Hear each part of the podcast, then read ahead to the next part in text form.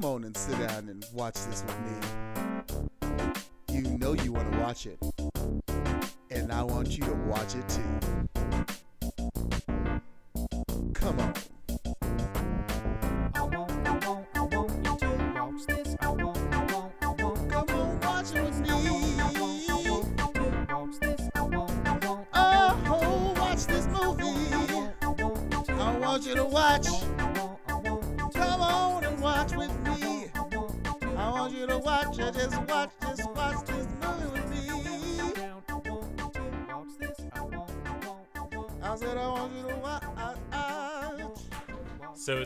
Seems that uh, Tarantino's Star Trek is not Uh. only happening; it's being fast tracked. Yeah, What? And it's supposed to be like rated R. Yeah, it's it, it's he made a contact con, uh, contractual deal with the studio that his Star Trek movie has to be rated R, but he's also already gotten a green light from J.J. Abrams and from the studio. Quentin Tarantino is what making happened? Rated a R. Star What Trek a happened? R R rated Star No. Trek. I'm movie. pretty sure we're gonna learn what the Klingon No. N word is, like what the N word is in Klingon. I'm pretty sure we're gonna learn that in this movie. need. Uh, although I'm I'm cautiously not hating this idea because he's not writing it by himself. Like he's got some legit people working on the script. So But I just, I But just that's where don't he think... should be regulated. If regu- if like like if anything, like like well, I, yes, I, that's I've where he should be regulated. Is, is like what As he's writer, writing, right. but uh, like as him just directing it, like uh, yeah, absolutely, I'd like to see his eye go after Star Trek, but.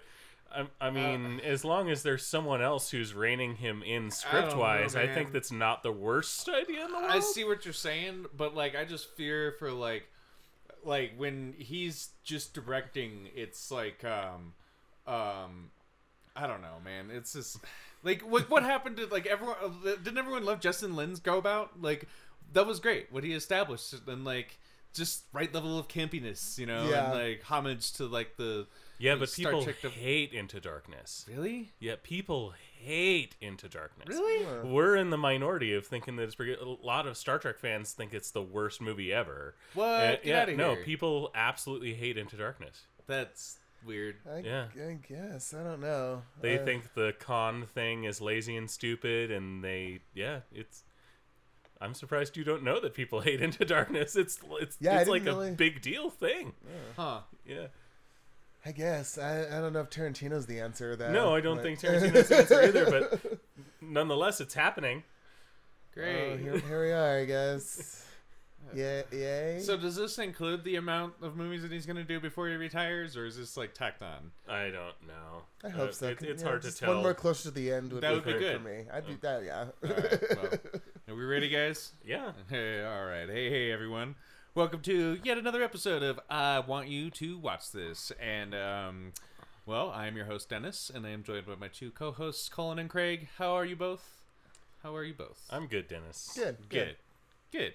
Um, I apologize for uh, the change in plans. Uh, last time you heard from us on an episode, it was we were talking about gonna do in Brotherhood of the Wolf. Which it turns out is impossible to find. Yeah, it took us about two weeks to discover that we're, we can't find it outside of buying, you know, spending twenty bucks on it, and I just what you know didn't really want to do that at the time, and then it just came up to the moment where we had to pick something, and um, well, we've been uh, discussing doing a documentary block for well ever, ever since we came up with the idea of doing documentaries. I think it was actually Colin's idea because he was wanting to do what he picked for this block. Yep. Um, but uh, since it was my, it was my uh, choice to kind of kick it off, um, uh, I picked um well my favorite documentary um or one of them uh and that's um uh, Fog of War um yeah um kind of a total actually a complete change of any other movie that we've done on this podcast um and yeah, uh, it's yeah super different from Yeah, super anything different. we've Yeah. ever done. and which is what I anticipated doing documentaries. You know, it's a completely,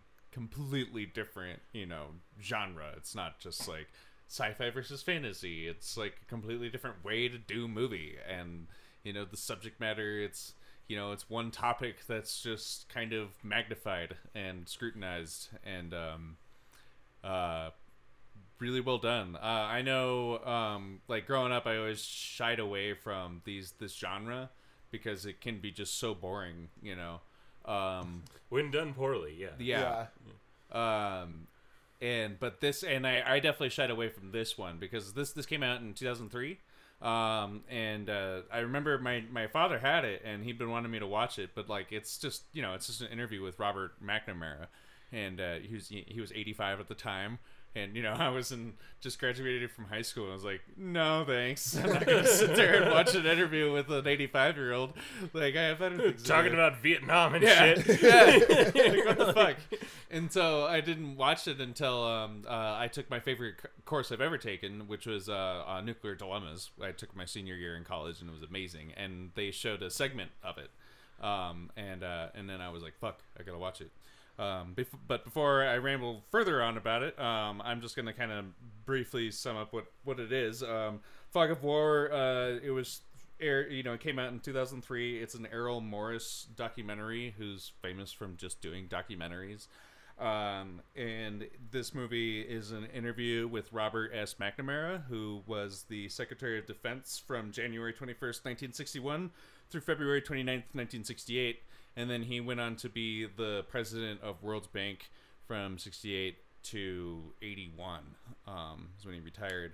And, um, uh, that's pretty much it. Uh, he it's you know it's an interview with him like going over the course of his life, and you quickly discover that if any like American involvement on the world stage happened, Robert McNamara was involved. like basically from the end of World War II up until Yeah. the end of Vietnam. and even including McNamara, like yeah. some World War II stuff, you know. yeah, he was like involved relatively heavily in some of our interactions in World War II. So Yeah, was- I- I- in um, the, the movie, uh, the, the the the title in in its entirety, what what it's it's Robert Mc- eleven lessons. Yeah. Um, from from Robert McNamara. Well, so he uh, Morris actually chose the Right. lessons. Yeah. but, yeah, but Errol Morris chose. but. McNamara expounded on them Yeah. with his experience within the Vietnam War, the Cold War, and World War II. Right. Yeah. And um, the lessons are as follows: uh, one, empathize with your enemy. Uh, two, rationality alone will not save us. Uh, three, there's something beyond oneself. Four, maximize efficiency. Uh, five, proportionality should be a gu- guideline in war. Uh, six, get the data. Seven, belief and seeing are both often wrong. Eight, be prepared to re examine your reasoning. Nine, in order to do good, you may have to engage in evil. Uh, ten, never say never. Eleven, uh, you can't change human nature. And um, yeah, he's a terrible human being.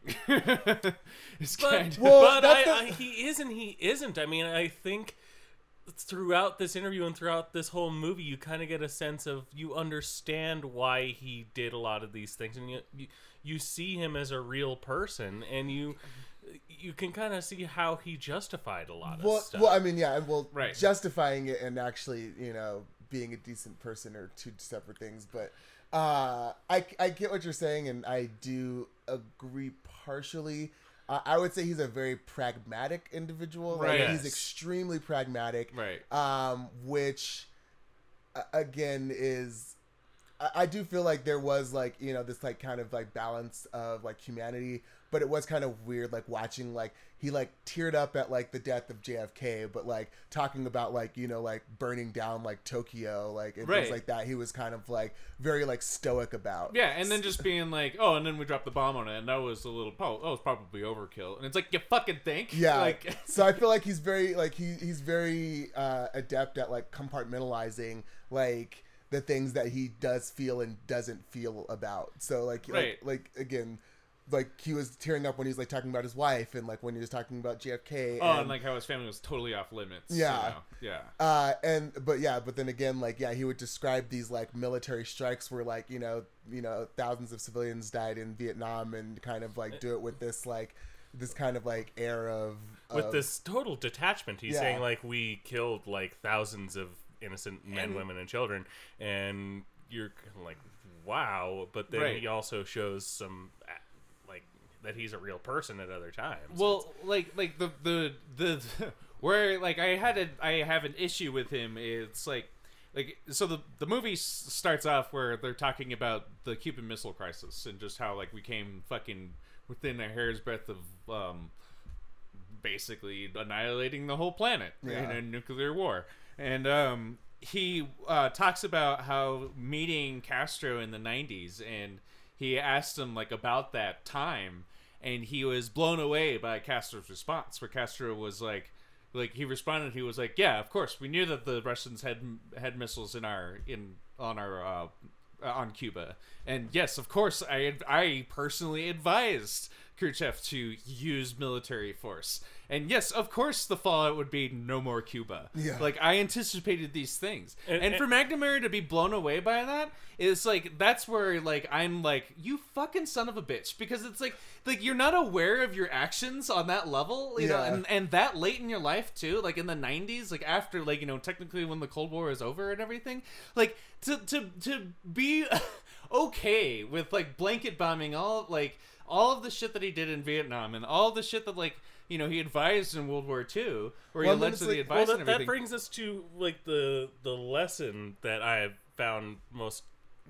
I took away from this most, and what terrified me most was rationality won't save us, because he's talking about um, how close we came to nuclear destruction, and he says Kennedy was rational, Khrushchev was rational, Castro was rational, and we still came like an inch away from total global destruction. Yeah. Right. And now we're in a situation where we have somebody with this finger on the button who's the absolutely irrational. Right. Yeah. And it's like Well, two people really. I mean, well, I mean, who knows what the fuck is going on in Kim Jong Un's head, you Right. know? Um, but yeah, like what, what like what you were saying about like how he was just kind of like you know willing to just like blanket bomb like Cuba, like, and I mean he he pretty much out and right says it like he thinks that you know it might not have been such a bad thing if we just like nuke the fuck out of Russia at that time because at least then we would have had like the superior like the superior advantage. He was like if there was a time for us to have like gone actually gone to war with Russia, it would have been then when we had like 10 times the nuclear capabilities that they had at the time like and it was like kind of like weird for him to say that like uh, not weird. I mean it was just kind of like um Know, a little disturbing to like hear him say like that to just kind of like that cavalierly be like, yeah, we probably should have just like should have at that Yeah, time. just like, yeah, but he's also saying like, no, we never should have done it, and it's good that we never did it. yeah. But I mean, it's it's not just McNamara. I mean, the world, like Kennedy, LBJ, like everybody was at times thinking, yeah, let's go ahead and destroy the world. Yeah. and and I mean, by comparison, he talks about Curtis LeMay, who was an absolute maniac. Yeah, no kidding.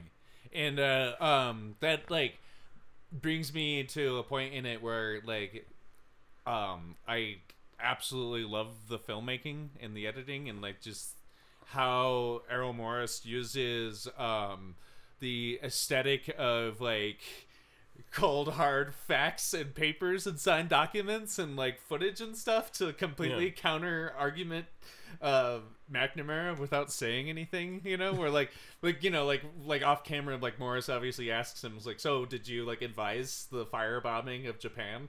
And like McNamara's response is like, Well, you know Well, that was LeMay. LeMay was well, yeah, yeah, but like he, he, he, he- yeah, LeMay was, you know, he's the one that essentially pulled the trigger. But McNamara said he's like, well, I guess you could say that you know I was part of the mechanism involved Yeah. in it.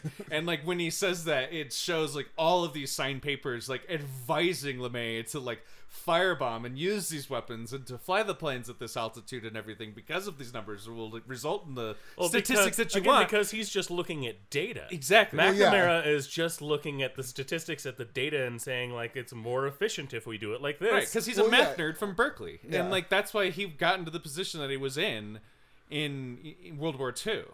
You know, and he wasn't. You know, But yeah, that that that just goes back to that pragmatism of, of him, yeah, just being kind of like a by the numbers type of guy, like regardless of like uh, like you know what is it? Rule number four is uh, efficiency, maximize efficiency, Right. And so it's like, uh, and then like that kind of like pairs with the um, you know in order to do good you may have to engage in evil. So he's like he's like got all these like rationales for you know like saying well like if we're going to kill people because we're in a war like at least like we need to kill the people like kill people in the way that's most effective not in the killing of the most number of people but in killing in ways that most adversely affect your opponent. So Right. like uh, and I think he says that like almost verbatim, like within the documentary of like, yeah, it's not about like killing the highest number of people. It's about having the most impact on your adversary's efficiency and like by being the most efficient in like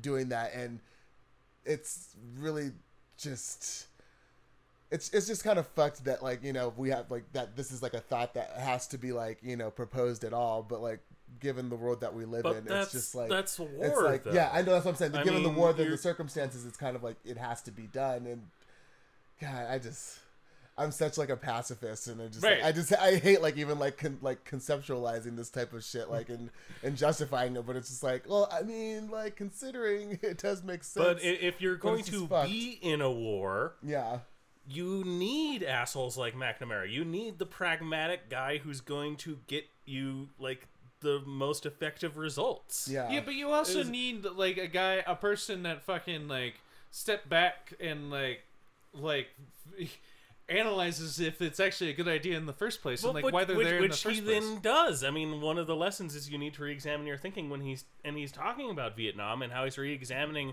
our position in Vietnam, and he says we saw Vietnam as an element of the Cold War and not the way the Soviets saw it as a civil war. Yeah. Right. Like we were the ones who were blowing that out of um out of proportion on the world stage. Right.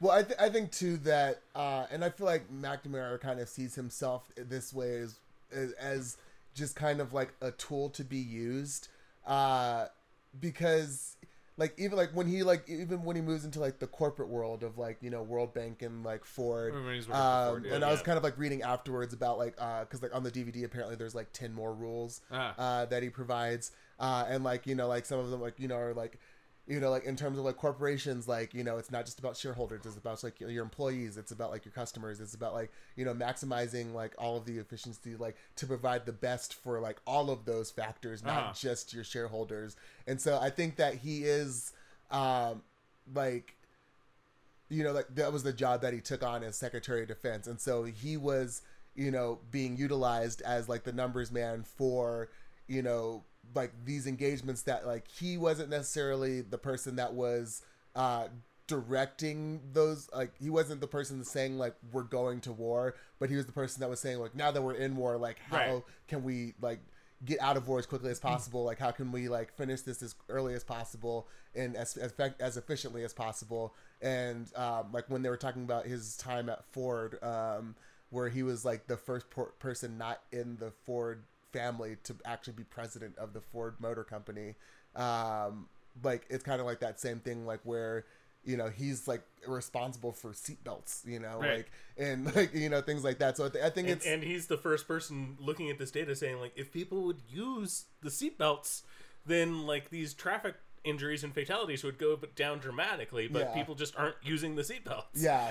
So he's kind of like a. I think he's he's he is kind of like cold in terms of like you know like he does have to like distance himself from the actual like people of things, but Right. like when he actually is in like you know like that corporate world where it's like actually towards like it is more of like a communal like we need to figure out how to like help like more than just like this one group of people uh i think that he's also he was also effective in that way too so it's just it's it's a complicated world he's a complicated guy overall i definitely think that uh the circumstances that he was in or what shaped you know like the decisions that he had to make I'd agree with that. uh and, and, to that end i mean he was one of the people who was putting things out trying to pull us out of vietnam Right. in Yeah. the kennedy era and then lbj was the one That kept who, us in who ba- basically said no and then McNamara is on the line to manage this disaster Yeah. you know even though he wanted to get us out of it Right. yeah Um, if you watch the the fall, kind of the follow up movie, uh, the Unknown Known, which is the interview with um, uh, Donald Rumsfeld, um, also by Errol Morris right, yeah. also by Errol Morris, you can really see the contrast between like kind of what we're talking about, you know, where it's like you're a victim of the circumstance versus someone who like forces the circumstance to, you know, be a victim of them, pretty much.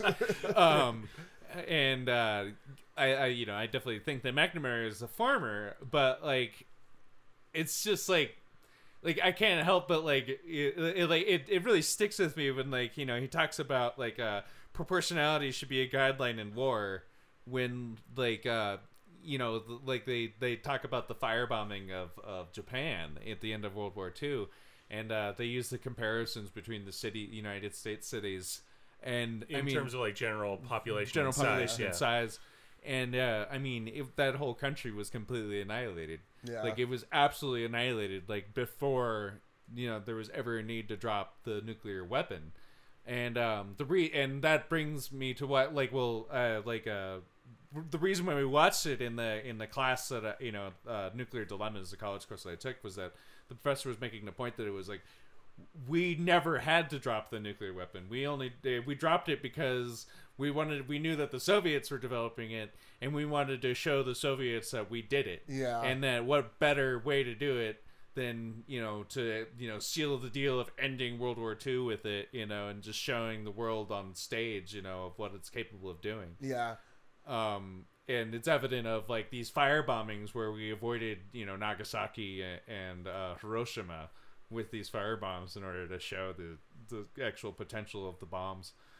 Well, it's like, um, and again, yeah, this isn't to like you know, um, like redeem him or like you know, uh, you know, have any sort of like retribution for him because like he was, yeah, he was a party to many a foul thing, um, and it, and it's at the same time, it's like.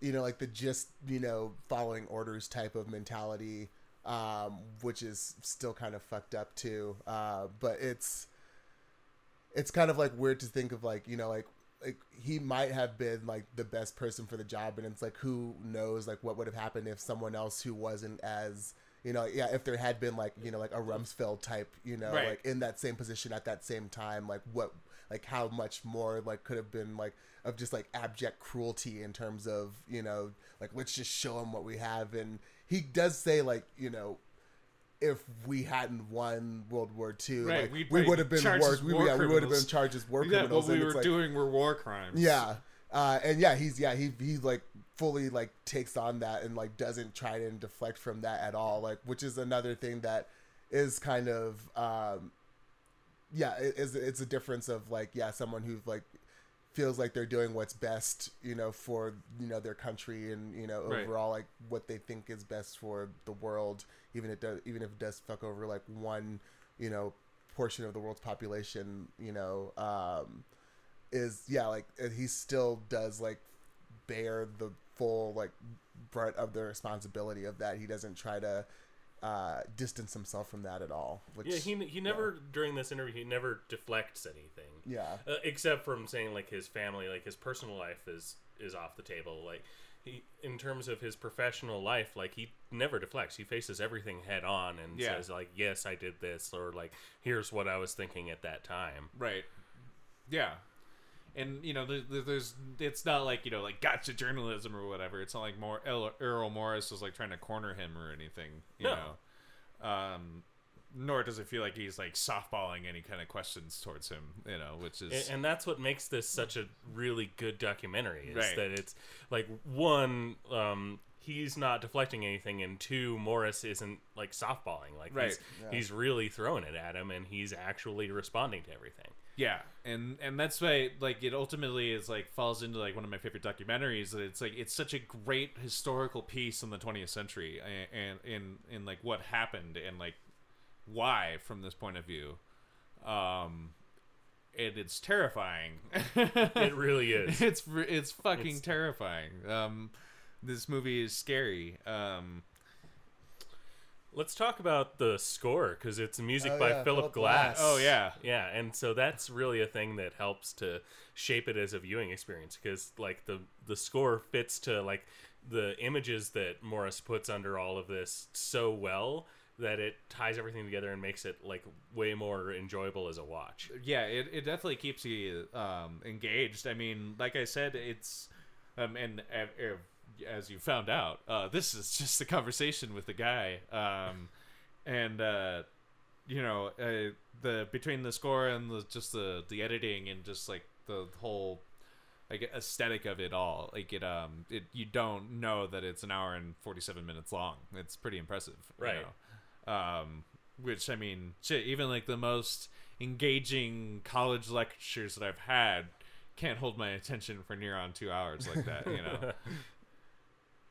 Um, Um, I have like the other ten rules he has here. If you guys want to hear those. oh yeah. Sure. Uh, so these ones are a little bit longer. They're uh, they're more kind of they're not just kind of like one line. So we've got uh, the human race will not eliminate war in this century, but we can reduce the brutality of war, the level of killing by adhering to the principles of a just war, in particular to the principle of proportionality. Uh, the indefinite combinations of human fallibility and nuclear weapons will lead to the destruction of nations. We, the U.S., are the most powerful nation in the world, economically, politically, and militarily, and we are likely to remain so for decades ahead, but we are not omniscient. Uh, if we cannot persuade other nations with similar interests and similar values of the merits of, propo- of the proposed use of that power, we should not proceed unila- unilaterally, except in the unlikely requirement to defend directly the continental U.S., Alaska, and Hawaii.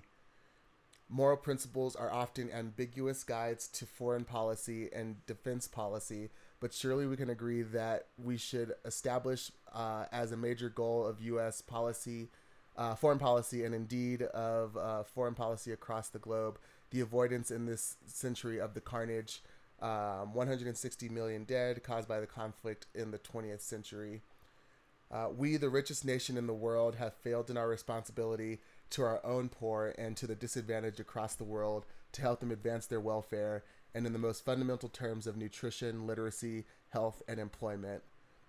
Uh, corporate executives must recognize there is no contradiction between a soft heart and a hard head. Of course, they have responsibilities to stockholders, but they also have responsibilities to their employees, their customers, and to society as a whole. I- Damn. President Kennedy believed in primary responsibility of the president. Indeed, the primary responsibility of a president is to keep the nation out of war if at all possible. Uh, war is a blunt instrument uh, which to by which to settle disputes between or uh, within nations, and economic sanctions are rarely effective. Therefore, we should build a system of jurisprudence based on the international court that the U.S. has refused to support, uh, which would hold individuals responsible for crime against humanity. Uh, and then,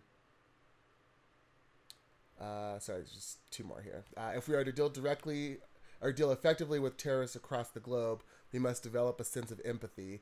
I don't mean sympathy, but rather understanding to counter their attacks on us in the Western world. And then the last one is one of the greatest dangers we face today is the risk that terrorists will obtain access to weapons of mass destruction as a result of the breakdown of the non proliferation regime. We in the U.S. are contributing to that breakdown.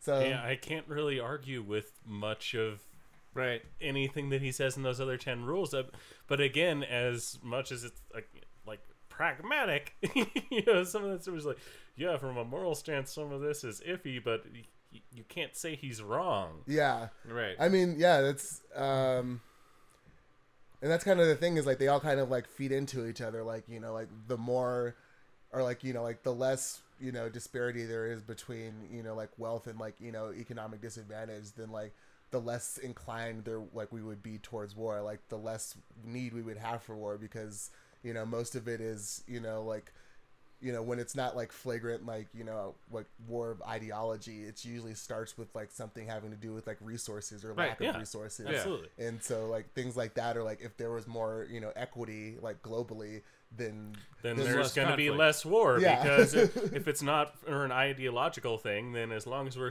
like evenly distributing the resources, Right. We Yeah. all do better when we, all, do, better. And I like that he says like the primary job of a president should be, be to keep us out of war at all costs Yeah. because that's I mean war is war. It's it's the horrible. Right. Hmm. Well, um, that kind of wraps me up on my notes. Um, I've, I've got like a couple little things. Um, one is just a silly uh, little. It was like about thirty minutes into the movie, they play a piece of a FDR uh, fireside chat, and I've been listening to a lot of like early seasons of Superego. so, uh, so I felt the as soon way. as that happened, I just had Jeremy Carter in my head, like My fellow Americans, I, we're gonna find out that we're doing this on the radio, so you don't find out I have a full chase of the wheelchairsies. but it just put me in the head of like that sketch on Superego. Um, this movie has an 8.2 on IMDb, a 98% Rotten Tomatoes, a 93% audience tomatoes. It had a budget of roughly $41,000 and has made about $4 million. Wow. Uh, and once again, when a movie has like a 98%, I like to go and look at like who the few critics are that gave it bad reviews. Um, Jake Euker uh, from F5 in Wichita, Kansas questions if the film is intellectually effective. He says it's emotionally effective, but questions whether it's intellectually effective. To which I'm like, Like, this Did is like we- the did driest. we most, watch like- the same movie? yeah, Right, Like the exact um, opposite. yeah, I felt like yeah, like people would struggle with it emotionally yeah. yeah, because seems- it's so intellectually dry. Yeah, because it's, it's like very like cold hard look at like war. Right. Jonathan uh, Rosenbaum of the Chicago Reader uh, says he likes a lot of this stuff, but questions what story Errol Morris is trying to tell. And I'm like, it's a documentary. It's not a story. We're not. It's not like linear storytelling Right. as a movie. Where it, it's a conversation with a guy about a. There's also like very clear outlines and like the rules that are set. Exactly, Like, it's, like, like- it, it also does have a very like Yeah. clear frame like Yeah. on it. Like, it, it, it talks about stories that happened. yeah. but the one I found most egregious, there were three bad reviews, and this is the one that I found most egregious. Was uh, Sean Burns from the Philadelphia Philadelphia Weekly says, "Awash in artsy fartsy tinsel, the fog of war is full of shiny surfaces and missed opportunities. What? It's the cinematic equivalent of a sharper image catalog." Get, what the fuck? and I'm like, like, what are you even saying? Yeah. Uh, like, that's just crazy to me. Yeah. yeah. I don't understand. Yeah. I, I guess you're entitled to your wrong opinion. Sure, you, you can be paid to write about movies, but yeah, that's Maybe they're referring to the legions of other movies that are called Fog of War. mm, yeah. Maybe he watched a different movie. Yeah. the review just crossed the wrong stream. Uh, But yeah, that that wraps me up for it. I, I, this is like it's a really good doc. I mean, it's really well done. It really is. seriously. If you haven't watched this, watch this movie. Yeah. Um, it, it taught me much um, about what the fuck kind of happened there, you know, in all that time that I wasn't alive during the 20th century. um, and just, you know, kind of the, the, um, the world that our parents grew up in, you know, because this is from the mouth of our grandparents' generation. And, um, it's, Well, in my case, it's my parents, but Right. Yeah. um, but yeah, that's you know that's a that's a very important uh, point of view that is just kind of disappearing now. So yeah, high recommendation for that. Uh, kind of so that'll wrap, wrap up our first iteration into our uh, into what, our documentary blocks. Yeah. Um, yay! What are we doing next, guys? Is it gonna be your pick, Colin?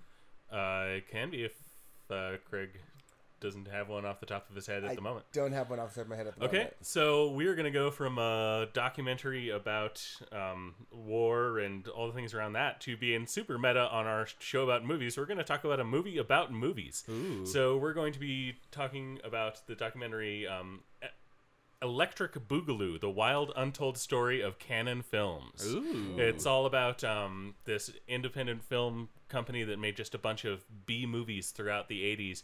Uh, the rise and fall of them, how they rose to like big prominence being distributed by like MGM and stuff, and to where they went off of their business model and ultimately collapsed.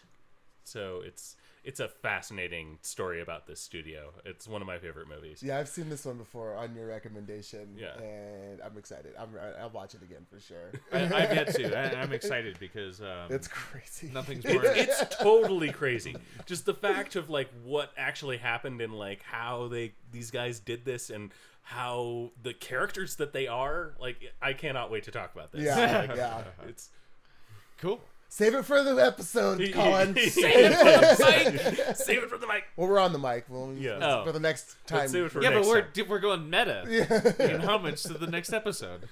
Our movie podcast is talking about a movie about movies. Yeah, and then maybe we'll do a whole bunch of like making of this podcast.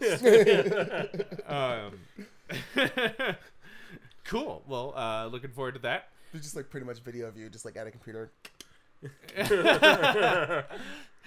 It'd be audio. It would just be audio of me. Yes, doing just that. of you editing. which is really audio of me doing Sudoku while I listen to the podcast. Um, anyways, on to I guess uh, recommendations. Um, I'll uh, kick us off. I have a I have a music recommendation. Um, I going through uh, Spotify. If you have a Spotify account, um, they did something really cool recently where they compiled all of the music that you like spent most of your time on and put it into a hundred track playlist. How many hours did you have? It's like twenty over twenty thousand. Oh yeah, thirty-eight thousand. Damn. Do you listen to your podcast through Spotify or? Uh, not really. Usually, I use the Stitcher app, so it Oh. was like it was pretty much music. all right. I like. I think I have like Wow. over like twelve hundred artists that I listen to. Fuck. Like, yeah, Damn, dude. I get all over. I get around. um, I, I forget my artist number, but um, yeah, no, it was it's a really cool thing, and then it also does a um, music that you missed, uh, which is just like uh, it's a playlist. It's like you know music like it, and uh, also really cool. And um, I believe through that I discovered the band. Uh, well, it's really just one dude, uh, Moss of Ara. Um, which is kind of a stupid band name. Um, I think so, at least. Um, but the album uh, "Waiting" by Masavara, it's just uh, instrumental uh, music, um, mostly synth, uh, kind of beachy, real laid back, real simple. I can't fucking get enough of it. I'm constantly listening to this album. Uh, so yeah, that's the album "Waiting" by the artist Masavara. Um, so yeah, that's my recommendation. nice.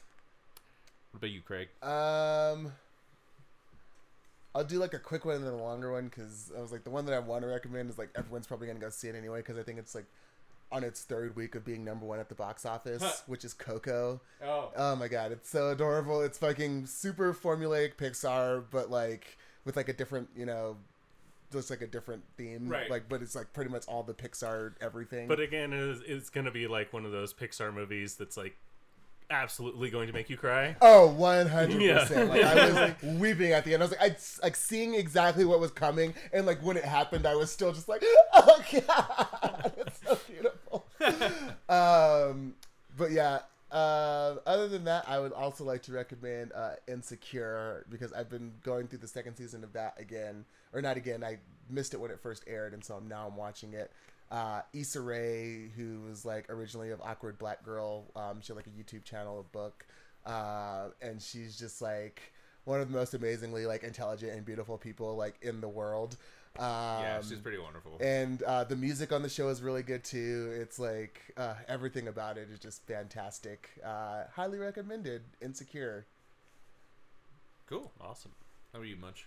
I'm going to recommend uh, Three Billboards Outside Ebbing, Missouri. Uh, I think this movie is full of outstanding performances throughout. I think every single person in this movie gives a great performance. I would be shocked if Frances McDormand does not win another Oscar for this movie. Oh, wow. That's how great she is. Um, but also Woody Harrelson is amazing in it. Sam Rockwell like almost steals the movie. It it's a great great script. It's an awesome movie. It's very I think one of the best movies of the year. Like I go might- see it for sure. I, I I might have to check it out because I've heard from two people that I really trust their movie tastes like very opposing opinions of it. Uh, I was talking with Lance about it, and he said Yeah. he really didn't like it, and that there was a Oh, lot yeah. of like Lance said problematic, it was, like, like- really racist things in it. Th- it's there pretty are, but it's it's again kind of examining that as Missouri. you know, Uh, it's, so is, is it? it, it's kind of commenting on it, but not in a very It's kind of like this is just how the people are. yeah. like- it, Martin McDonagh is just kind of presenting it as like this is how that is. All right. Well, since I've got like two really opposing opinions from people I trust, I will check it out and I, I would say like yeah, uh, you'll you'll probably balk at some of this stuff, but um, just for the acting performances that you're gonna see in this movie, like I would say check it out. But So but it's true to life, but but like, but understand but true to life is also it's like true to life racist Missouri. Is, is a- yeah, they're racist in Missouri. yeah, well, yeah. NAACP like literally has like a warning for Black people traveling to Missouri. Like, Right. Yeah. So shit. yeah, okay. well, it's like a, it's like how I how I explained like my love for Mad Men. Like I think it's like one of the most feminist shows out there, and people are like, "What are you talking about? It's all about how like women were oppressed." And it was like, "Yeah, it was the '60s." It's like that's what I'm getting at. It, it was the '60s. it's like that's why I think it's so amazing. um, cool. Well, shit, I'm gonna have to check that out. Um, because yes, like uh, Craig, I've heard many recommendations to see it, and now, god damn it, I have to form my goddamn own opinion about it. um, sweet. Well, um, Is what that next? an A twenty four movie? Uh, no. Oh, okay, I was like, 'cause- oh my god, they were just like A twenty four. it twenty again? Just dear fucking Yeah, god. I, am I'm saving for a recommendation later, but the Disaster Artist, oh my Oh god. my God. Yeah. Who directed uh Three Billboards? Martin McDonagh. Oh, okay. who wrote and directed it. And it was one of those things being a theater guy when I saw like Martin McDonagh, I was, I was thinking of his plays. And I'm like, well, that's going to be a fucked up movie. and turns out it kind of is. got a running theme. All right. Well, um, I guess that kind of wraps up this episode. Uh, you can find our podcast on uh, what is it, Twitter? That's the place. Yes, o- on the tweeter. on the tweeter. On the tweeter. On the tweeter at IWYTWT, as well as each and every one of us individually on that their website. I am at the Debucks, I am at Catharticus. I'm at Cullen Munch. and you can find all of our episodes on SoundCloud, soundcloud.com forward slash IWYTWT, as well as most podcast listening apps like Your, your Stitcher, your iTunes. your Castbox, your Overcast, your Podomatic, your Pod Crack Addict, your pod Podcast Addict, not Pod Crack. Pod, Pod crack addict. I'm addicted to crack, but I also like podcasts. I listen to them really fast on triple speed. What an obnoxious website that would be. I bet it would be like like Spike TV feeding you podcasts, just like screaming them at you. Oh, you like? I want you to watch this. Ah, I bet you like these other podcasts. Oh, here's these other movie review podcasts we have for you. Drink Slurm. Um. anyways, wherever you do find us, and there's a rate and review button, click it. Rate us, review us. We'll read it. Well, oh, thank yeah. you. Also, like you know, I think we've got net neutrality stuff coming up this week. Oh, right? yeah. like I, I'm pretty sure I was. God. Either way, like you know, write letters. right to the FCC. Yeah, write Just- to the yeah. FCC. Like, It, this is the most bipartisan issue. It affects everyone, regardless of like what the fuck your politics are, because it affects how you get what the fuck your politics are out there, yeah, um, and how you retrieve them, and like what you're into, and you know makes it fair and you know easy access to everyone. Um, yeah, man, come on. yeah. If you are looking for something, uh, I found uh, or was uh, came across this. It's called the Resistance Spot. Resist Spot. Resist bot. Oh yeah. Yeah.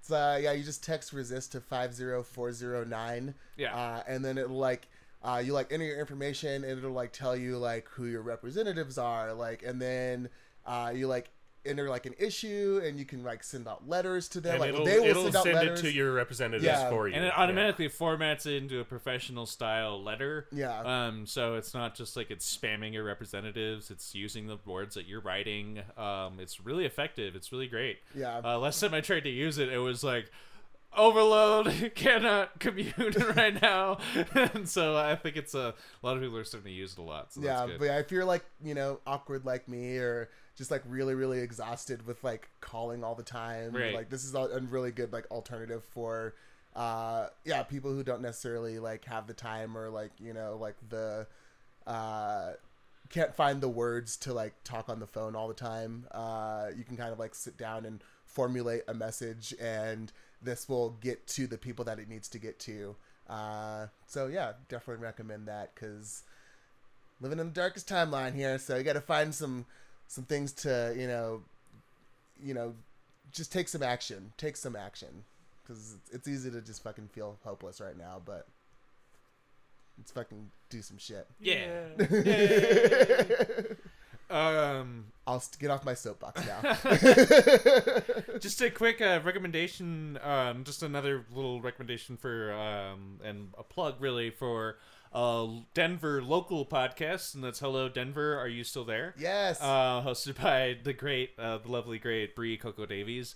Um, you can find it at what is it, Mutiny? Mutiny Information Cafe. Yeah, it's well, but the, they have a they have their own podcast is where you find it, and it's called like the the Mutiny Information Podcast. I think is like where you can find it, and it's the most recent episode. Um, and if you are in Denver and you're interested in in in this, uh, they they do live recordings. It's the last Thursday of every month at the Mutiny Cafe on Broadway, and um, me and Craig attended the last one, and it was just the best soul food. Um, and it just really um, yeah. So uh, if you're out there in denver and you're in desperate need of some uh, you know feeling like you know the community has died um, it hasn't. Please attend. You'll see it's very much alive. Yeah. um, and yeah. So that's that's my shout out and um, we will conclude this episode with some music by um, the great Mirror Fears from her latest album Eaten. So enjoy. Bye. Bye.